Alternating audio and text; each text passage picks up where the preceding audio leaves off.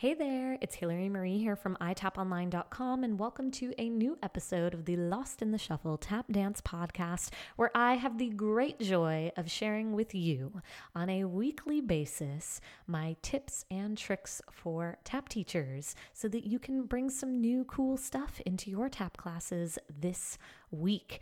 And today, we are talking about something that is always asked about in all of my iTap Online member chats. It's always being posted about in the iTap Online community Facebook group, but also in all of the Facebook groups for dance teachers. And that is a question specifically this week from Suzanne, who asked for some ideas for across the floor exercises.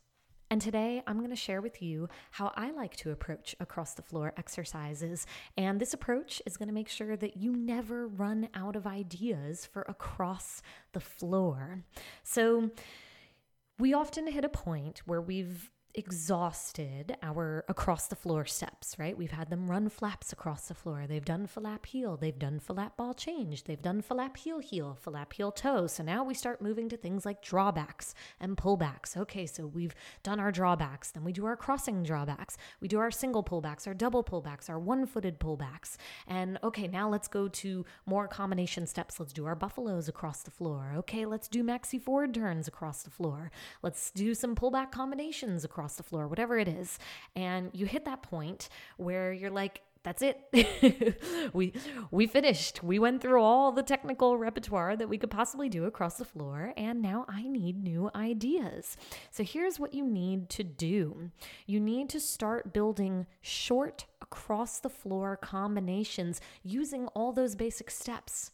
Okay, so you're not reinventing the wheel here. You're still taking those across the floor steps and you're building them across the floor with short combinations, short repetitive phrases. So it doesn't need to be a ginormous long combo. It's just something that dancers can pick up quickly and easily with pattern recognition, but now the phrase is longer. So instead of them going falap, ball change, falap, ball change across the floor, now it's falap, falap, falap, ball change, shuffle, hop step, falap, ball change. And then they just repeat it. So they can take that the right, the left, the right, ball change, shuffle, hop step, falap, ball change. Now their left foot is available and they repeat it on the left. Flap, flap, flap, ball change, shuffle, hop, step, flap, ball change. So now we're mixing our flaps, our flap ball changes, our front Irishes. So now we're in a small combination. Again, very short, and the goal is pattern recognition. So, for example, instead of going buffaloes across the floor, go ahead and change it to uh, buffalo up, buffalo up, flap, ball change, flap, ball change, step shuffle up, step shuffle up, flap, ball change, flap, ball change. Instead of Maxie Ford turns straight across the floor, you can make it Step shuffle leap toe hop, step shuffle leap toe hop, step heel, step heel, stamp clap clap. And then they face the back and now they can repeat the turn on the other side. Step shuffle leap toe hop, step shuffle leap toe hop, step heel, step heel, stamp clap clap. So what you're doing is you're starting to build these mini phrases. And they're not something that you have to take a lot of time to prepare in advance. If you're one of those teacher that has to, you know, do prep work before your classes, these are very easy combinations that you can build. Give yourself the task of picking two basic across the floor steps and you could say drawbacks and pullbacks, and then you can go ahead and build that short phrase across the floor. As your dancers become more advanced, then you can make it a longer combination across the floor. But again, the goal is pattern recognition and repetition. It's not about having them in the center, face the mirror, let me teach you this phrase. Okay, let's go across the floor two at a time. It's not about that. You want them to be able to jump in and catch these patterns and these exercises across the floor just as quickly if you said to them, All right, guys, let's go ahead and run flaps across the floor. And it's going to be great because you're practicing longer combinations going across the floor. You're working with them on their pattern recognition. You're working with them on how quickly they pick up choreography, which we know is something that students all strive to do, whether they are children, teens, or adults. Everybody is over here trying to pick up choreography as fast as they possibly can. It's one of the biggest hurdles that TAP students face. And exercises like this that are based in pattern recognition and repetition are really good for them. And what's cool about this is you will never run out of material. You will never run out of things to do across the floor with them because you can just challenge yourself to pick two across the floor steps, build a pattern on it and move forward with it. You can even pull your students into it. You could say, All right, you guys, I'm going to go ahead and build you a short phrase across the floor. Which two across the floor steps should I use?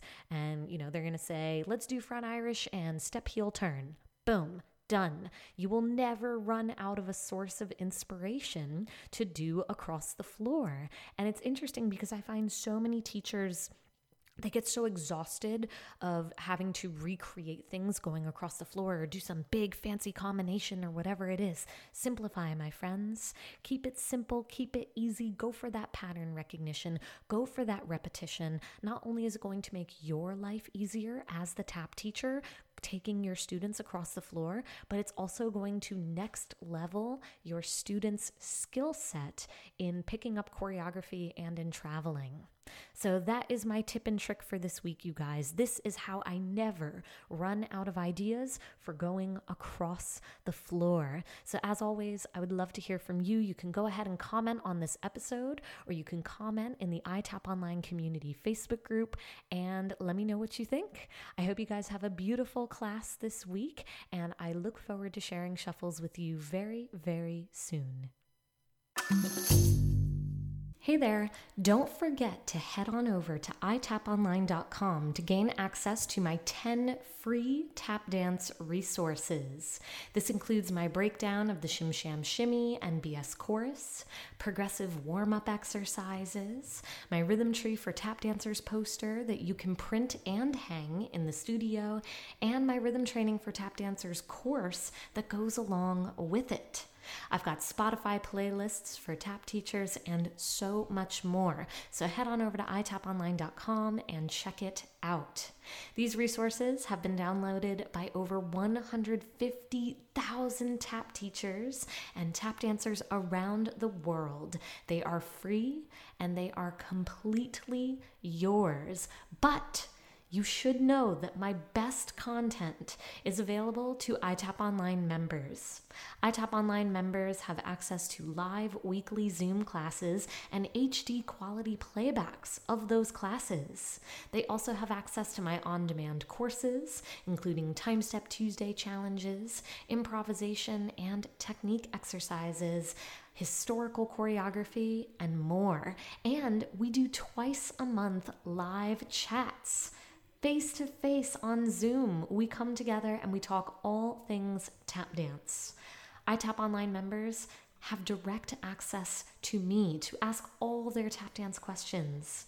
I am here to support you in your tap dance journey with quick and easy access to new knowledge and fresh inspiration so that you can be the best tap teacher that you can be. So head on over to itaponline.com to check it all out, and hopefully we can share shuffles together very soon.